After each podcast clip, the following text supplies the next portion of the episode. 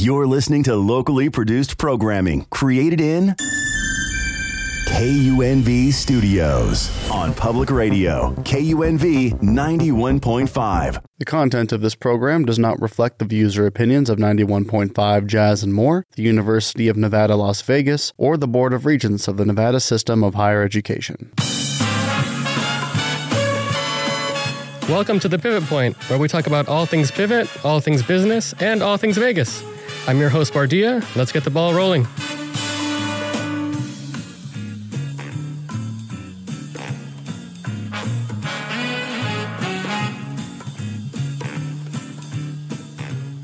Hello, everybody, and welcome back to another episode of The Pivot Point. I have with me a very distinguished gentleman today.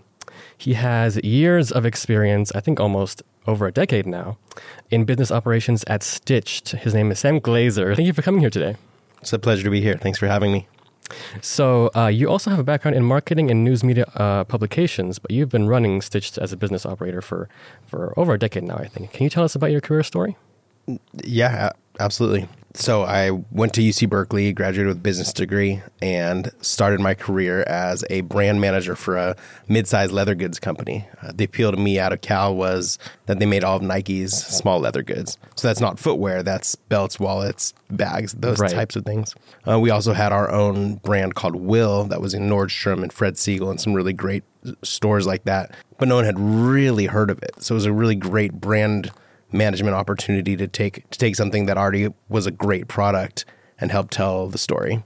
Um, one of my top retail accounts a couple years in offered me a buying job, uh, and I had spent enough time on the brand wholesale supply production side to know that retail buying was kind of where it's at. That moved me to Vegas in 2010, and uh, I s- started learning the buying retail side of fashion. Um, during that time, I was uh, asked to cover nightlife and fashion for Las Vegas Weekly, uh, and so I was had this sort of uh, this portion of my career that was buying as my as my career and writing on the side, which was sort of uh, really the way that I it was kind of an intellectual outlet, Yeah. but it was also a really cool way to be meeting people and expanding my network early I, on. I bet. I want to get into the nightlife and writing uh, a little bit later. Yeah. But I definitely want to talk about Stitched. Like, what is Stitched all about? You have such a cool store. Yeah, thanks. Yeah. Um, yeah so uh, just to wrap, I'll, I'll wrap that up, and it gets right into Stitch. But I, I,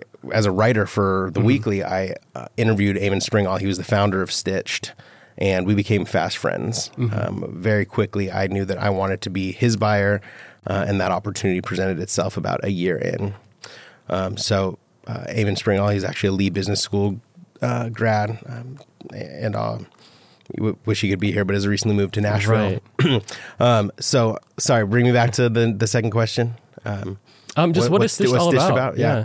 So, Eamon's vision when the Cosmopolitan was being built, uh, he was actually ensuring the construction of the resort. Uh-huh. His vision was to bring a British style haberdashery stateside. Um, Wow. You know, at that point in in U.S. fashion history, most custom clothing consumers had a guy. Maybe he Right. was, uh, maybe he came to your office once or twice a year, uh, took some measurements, and sent you the finished product a few months later.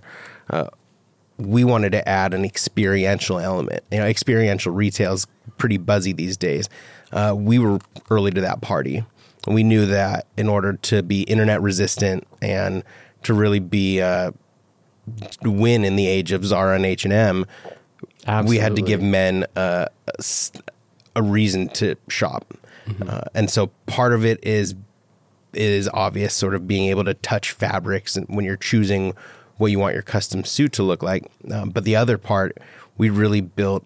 Uh, we built a lounge that overlooks the strip. We call it our Scotch Locker Lounge. Our celebrities and top clients get their own locker as an amenity for when they're shopping or even when they're not shopping. Our our best customers might come watch football three times for every one time they shop, and we love that. How cool that we've made a store where men want to come hang out with us. Um, we will have celebrities and athletes just come kind of relax on incognito with a hat and Under Armour on, and uh, we've really Nice. created a place where where guys are comfortable, and that's that's pretty special.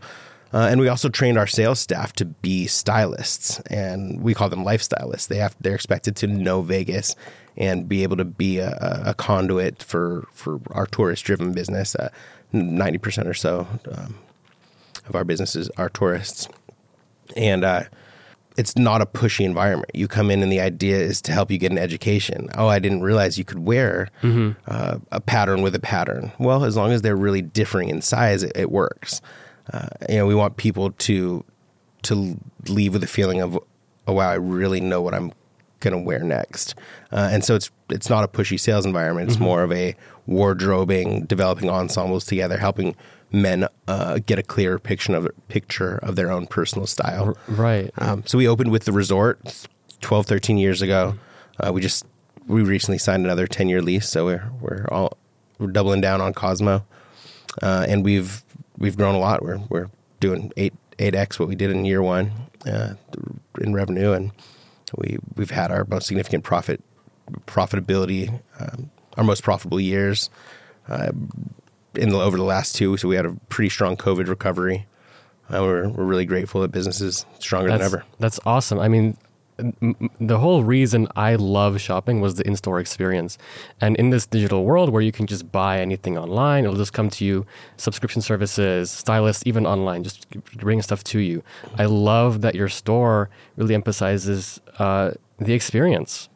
And when I I went in only a few times because unfortunately I don't go too much to the strip, but I love just walking in and feeling just a very powerful, very calm atmosphere. Um, and so, what what um, what do you want your customers to feel when they put on a custom suit? How do you want them to walk out the door? How do you want them to feel when they wear your clothes? Yeah, that's a really great.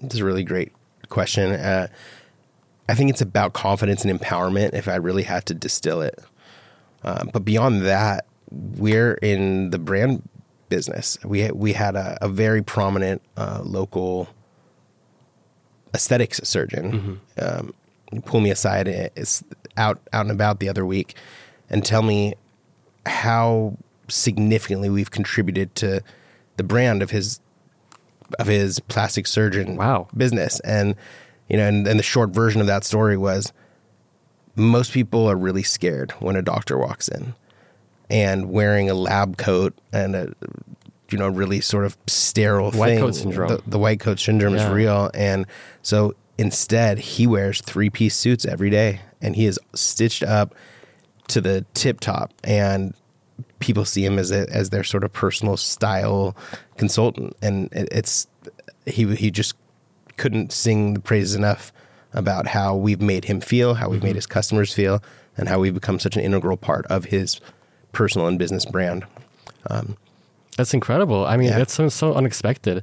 I was going to ask, like, you know, what kind of impact did you hope to have with your company? But this seems sort of like completely unrelated, but it seems definitely uh, like you have an impact on his life, even though he's, com- he's in medicine, completely different from menswear. Right. But what you wear to your profession is such an interesting topic. Yeah, yeah. So that's exactly what he was doing. He was trying to show up and be there for his patients. Yeah, exactly right. And and we're delighted for stories like that. Um, Yeah. You know, talking about impact a little bit more. Um, you know, we've been really committed to giving back to the Las Vegas community. We we donate over fifty uh, suit packages a year to nonprofits, and really the only condition is that the money has to stay in Nevada, in Southern Nevada.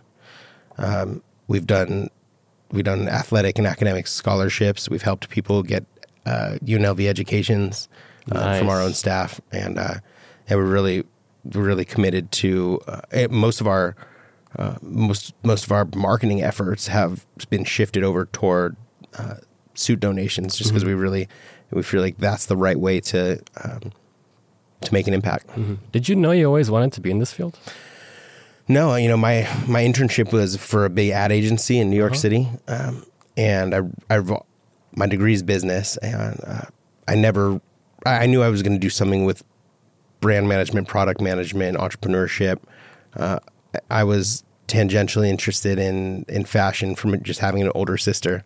I mean, when I look back on my product awareness, it was knowing what conditioner was years before any you know guy normally would Yeah. because from having a big sister and and I can remember standing in the toothpaste aisle and spending you know having my mom need to drag me out of there because I couldn't because I wanted to read every single package. So I've I've Yeah. always been really personally fascinated in product development, product marketing, how brands differentiate themselves, um, and so while fashion wasn't the plan, it was it was pretty logical for me. It was a So it, it was relevant for me. from when you started to now, do you think the leader that you are has changed?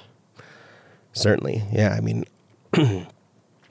for context, I'm in my late 30s, and um, in You don't Uh, look like it, but Oh, shucks, thanks. Uh, and so over, um, you know, I've, I've kind of broken the the millennial mold. I've had, uh, I've really had three jobs, um, and this most recent one, I've been there for over a decade. Uh, and so, and even in my first job, they the reason I went into fashion in the first place was I had a, a an offer to become a brand manager. They basically uh, teased my 22 year old ego Right, and, and got sure. and offered me management position really before I had earned it. Just um, and and so I've sort of so even from the very beginning, I was kind of a number two, number three in the company, and and uh, and have have that's been the case. Um, and so from the beginning, I had to manage people that were older than I was. Wow. And so it was. There's always sort of been this. Um, there's been humility required to get that to achieve that, and that was harder in my young twenties. In my young twenties, I was more, certainly more brash. Definitely thought I knew everything, and uh, you know was saw myself as this change catalyst uh, who, who could put the world on my shoulders. Um, and I think over time, I've sort of grown into and relaxed into Uh-huh. uh, the a more mature leader, um, and Right. and the humility has come a lot more naturally. And and I, I think the the main thing that's different now is that um, I want to be behind the scenes. I'm comfortable being the business guy. I'm happy to that our stylists get a lot of the shine and get to work with the celebrities and get the Instagram photos, and I don't need any of that. Um, what I want is to help drive profitability. I want to make it easy for the partners to expand and and confident in in that. Um, so were were you mostly in the store working with these clients and like measuring them for suits, or and now you're more on the business side? you know, I've, I came in as the buyer, Uh-huh. and so I was always kind of the the computer nerd, not the face forward guy. Right. Um, you know, my skill set is is in harvesting data and making sense of it, um, but it's a really unique job. A, a fashion buyer, we get to juggle the analytical and the creative. So on one moment, I'm building and analyzing spreadsheets, and uh, on the next, using that to inform buys. For example, oh, maybe denim is selling through at a really high rate with high profitability, uh, and now I get to pick out the actual jeans. And so being able to flip the switch from analytical, data driven to creative, um, b- tactile, picking out picking out products is a really cool juxtaposition that I think's um, what's behind my decade plus Yes. uh, interest in this company as I've grown from sort of buyer to partner, um, operating partner in the business. And just so I get a sense of the products, I think it's a really cool idea to be able to go in and just pick, feel the fabrics, feel the color, pick out the colors, assemble your suit. So you offer that in a custom suit regard, in, in addition to the being an authorized retailer for like Tom Ford and Gucci. Yeah, exactly. So you have your, you have your exactly. own suits so well. when we started, we thought it was going to be a, an entirely custom business, but very quickly learned people want to wear stuff tonight. Um, they Oh, can't. You can't wait for custom clothing to be delivered when you're in Vegas. Right. You want to stunt at the restaurant or club that night, uh, and so we started making our own collection. And then from there, we started, a- and that's the we call that the Stitch collection. Our logo is the four X's that have um, you know start been been growing in prominence over the last decade. Um, but then we started adding our favorite brands. Th- That includes Tom Ford and Gucci. Um, Cartier was added recently on the eyewear side. Oh, wow. Um, that was a really good get for us. Uh, and then also we we realized that there was early on we there was this reputation of oh, Stitch is so cool. Look at all their celebrities, but it's too expensive for me. You know, I had a, I heard, I heard that a lot, um, especially when I was buying in my mid twenties for them. Um, and we were committed to making it more uh, attainable. And so we added world a world class denim offering. We've become uh, Paige Denim's really popular. We've become one of their top doors. Um, same for uh, Joe's, Hudson, Frame. Some of these uh, really great brands have started using us as kind of one of their image accounts. So we get the coolest, newest stuff from them. And all of a sudden, we're like selling thousands of pairs of denim Wow. a year. We're really become a big denim account. That speaks to how the cust- uh, how the suit market's evolved. It's no longer required uniforming uh, for corporate America. It's now a personal uh, aesthetic. It's a it's a self a form of self expression. And so what we've seen is the suit market's evolved into kind of a sport coat jeans type of look, uh, and consequently we've really capitalized on on uh, having a big denim market. But we also now have a really good offering of under two hundred dollar things that people can come in and and afford, even if they're not a, a custom clothing consumer yet. That's so interesting. So I was going to ask, like, what are the what are the trends? But I guess you've touched on it. Like, like you said, how there are three piece suits. Uh, When I imagine a suit, I imagine a three piece suit. Everything matches together. But now people are looking more towards casual types Yeah. of suits, and Yeah. sporty types of suits. Yeah, I, I can speak to that for a moment. Um, so yes, for for the entirety of the time I've been there, there's been this casualization trend where it's it's not just sport coat and jeans. It's also now you're allowed to wear t-shirts with your suits. You're allowed to wear sneakers with your suits. Um, and this whole idea of being allowed to do anything has kind of gone out the window. Uh, we're we're at a time where men are allowed to express themselves with clothing in a way that 10, 20, as recently as 10 or 20 years ago, uh, it was sort of s- uh, seen as maybe flamboyant or, um, you know, other d- disparaging, you know, men Sure, who, men who dressed up could, could Yeah. hear it from their, from their friends. And, and we're just not there anymore. Now m- men are really uh, accepted for any level of dressing up. So that's been really wonderful as a buyer because it lets us buy pink suits and bright exploding florals and such. Um, so, and by the way, the pandemic really made comfort uh, even more prominent. Sure. Um, we've been seeing, uh, we saw stretchy jeans happen a long time ago. And once you started wearing stretchy jeans, you couldn't really wear rigid jeans anymore. We saw the same thing happen in dress shirts. Once, uh, once stretchy dress shirts became a thing, uh, there was no turning back. Yeah, I've mentioned uh, my founder partner Eamon a few times. Um, he's got a closet full of custom shirts he doesn't wear anymore because once stretch started happening, Everybody everything else just that. felt rigid and constricting. You know, no no disrespect to our wonderful custom Right, shirt makers, right. but even they have started and offering stretchy fabrics. So that's been a massive fabric trend that. Mm-hmm. Again, years ago, if we were talking trends, I probably wouldn't have even spent much time on fabric. But the fabric, the stretchy fabric trend is so important that I, I can't not mention it.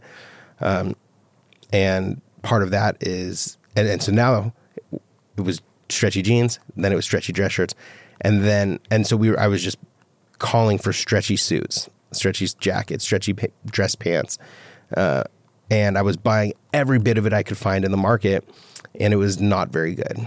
Um, Oh. it's finally good. Right. COVID really helped m- helped uh, m- the world knew there was a market for it, and now we're we're seeing the rise of the knit jacket, the knit Mm-hmm. suit, and in fact, I'm wearing one, and it looks like a fancy custom suit, and it is a custom suit, but it's this, this stretchy knit that that uh you know you could exercise in if you wanted Wow. to. Um, so that's happening a lot too. And That's you know, we didn't even talk about colors and patterns, and that's because all that other, all the textile stuff is so interesting. And and you also offer a lot of accessories, right? How do you see the trends in accessories? Like accessorizing, I feel like is a bit um, underestimated sometimes. Maybe like you have a handkerchief or like a cool little like maybe rings or something like that. Mm-hmm. Um, are people sort of turning more towards simple sort of silhouettes? So the tie, much like the suit, uh, has really decreased in necessity as it pertains to corporate uni- the corporate uniform.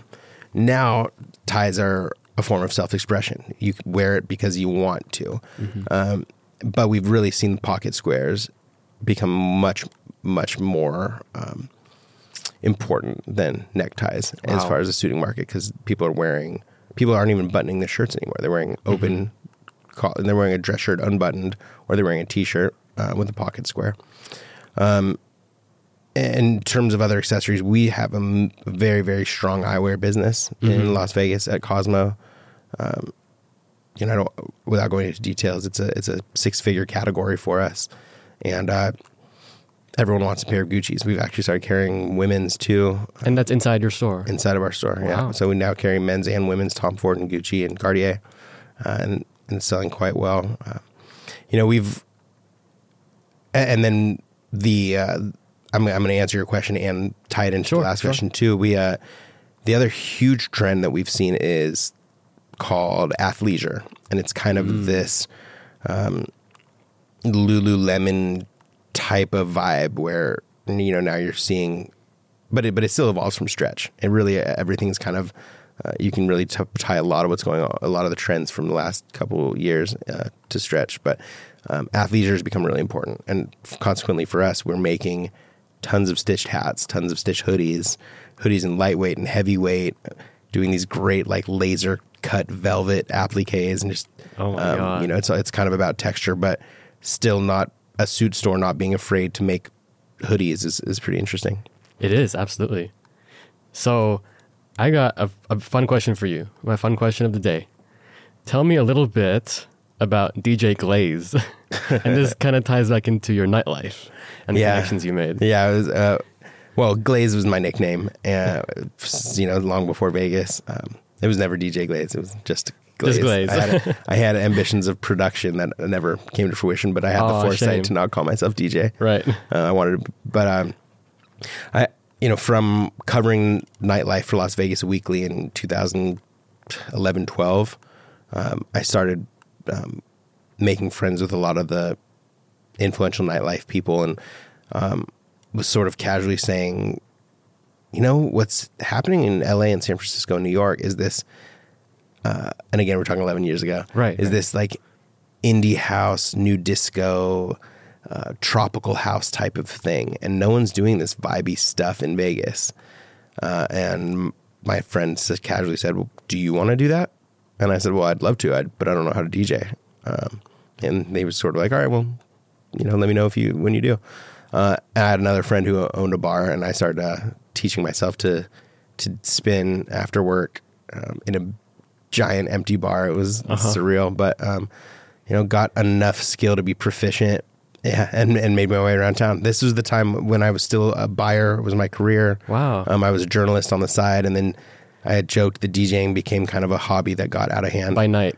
Yeah, Right, Um, right. but it was it was always sort of it's actually a a, a similar skill set of buying where you're just harvesting a ton of data on one hand, music on one hand, clothing, and then uh, making you know curating An for uh, curating an experience Yeah. with with customer um, sensibilities in mind. What jeans is the customer going to like? What songs is the customer going to like? And so it's a, it's kind of that marketing empathy uh, skill set of, of being able to predict consumer behavior. That's amazing. I've secretly always wanted to learn myself how to be a DJ or just mix stuff, just just uh, like a little side project.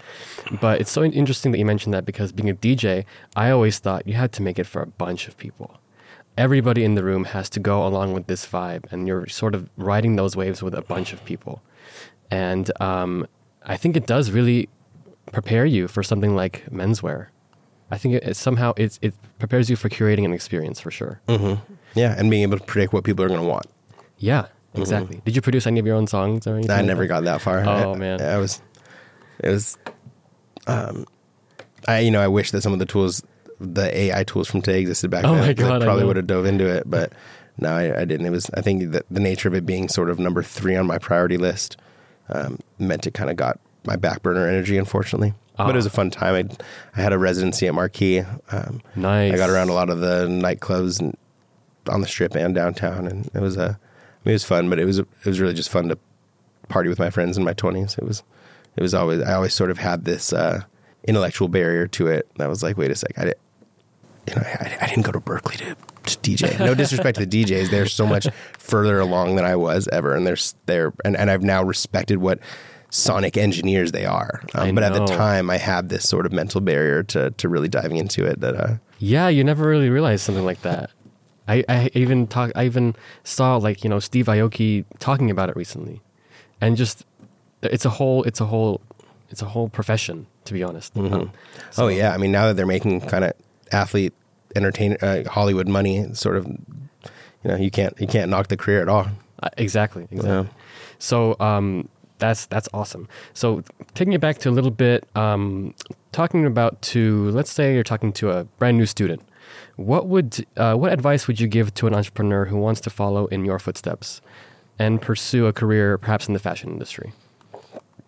It's a good question. Um, and that, and I've had I've had people as young as grade school ask me uh, how to get into it, and they were showing me all these beautiful sketches on their phone. Um, I think the best advice is, what can you do differently? Right. I I, th- I really believe in uh, differentiation as the key.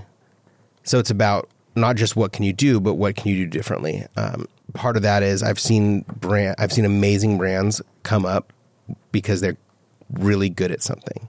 Um, one of my favorite old brands was great at dress shirts, and all of a sudden they uh, had this ambition of, well, I don't want to just be a shirt brand. I want to be a collection. So they went from making like quality great shirts to quality great shirts and kind of crap everything else, like crap leather, crap jeans, crap whatever. And all of a sudden they went from being a great shirt brand to a kind of crappy afterthought collection. Oh, and I think that's a really common trap.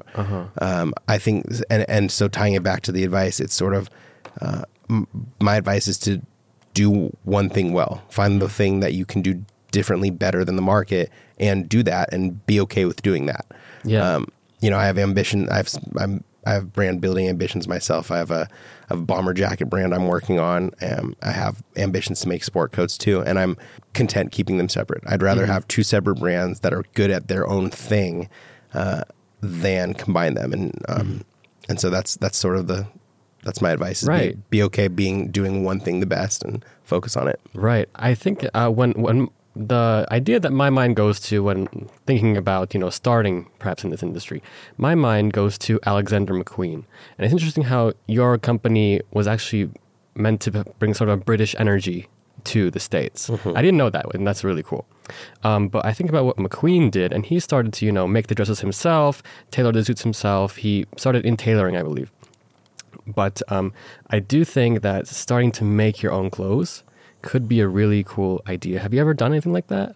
Me personally, Yeah. Yeah, yeah. I've, I my pandemic project was was getting this bomber jacket brand off Uh-huh. the ground. We've uh, sold through once, and we're getting ready to release our second our second run of it.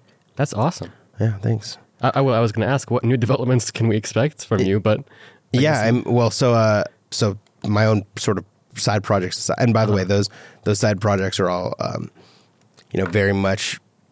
I I have an advantage and a privilege having a stitched light, having stitched as a platform, and having the support of my founder, President Eamon, to uh, chase my side project ambitions and and leverage the platform that is stitched. Um, so so I, to- I, I want to just acknowledge that, Yeah, that yeah. advantage that I'm grateful for. Refocusing on stitch developments, Mm-hmm. um, we're getting really good at women's custom clothing, cool. and so that's like a that's a, a huge market. Any um, every woman I talk to it laments the off the the modest to non-existent offering in the custom suits for women world. Yeah.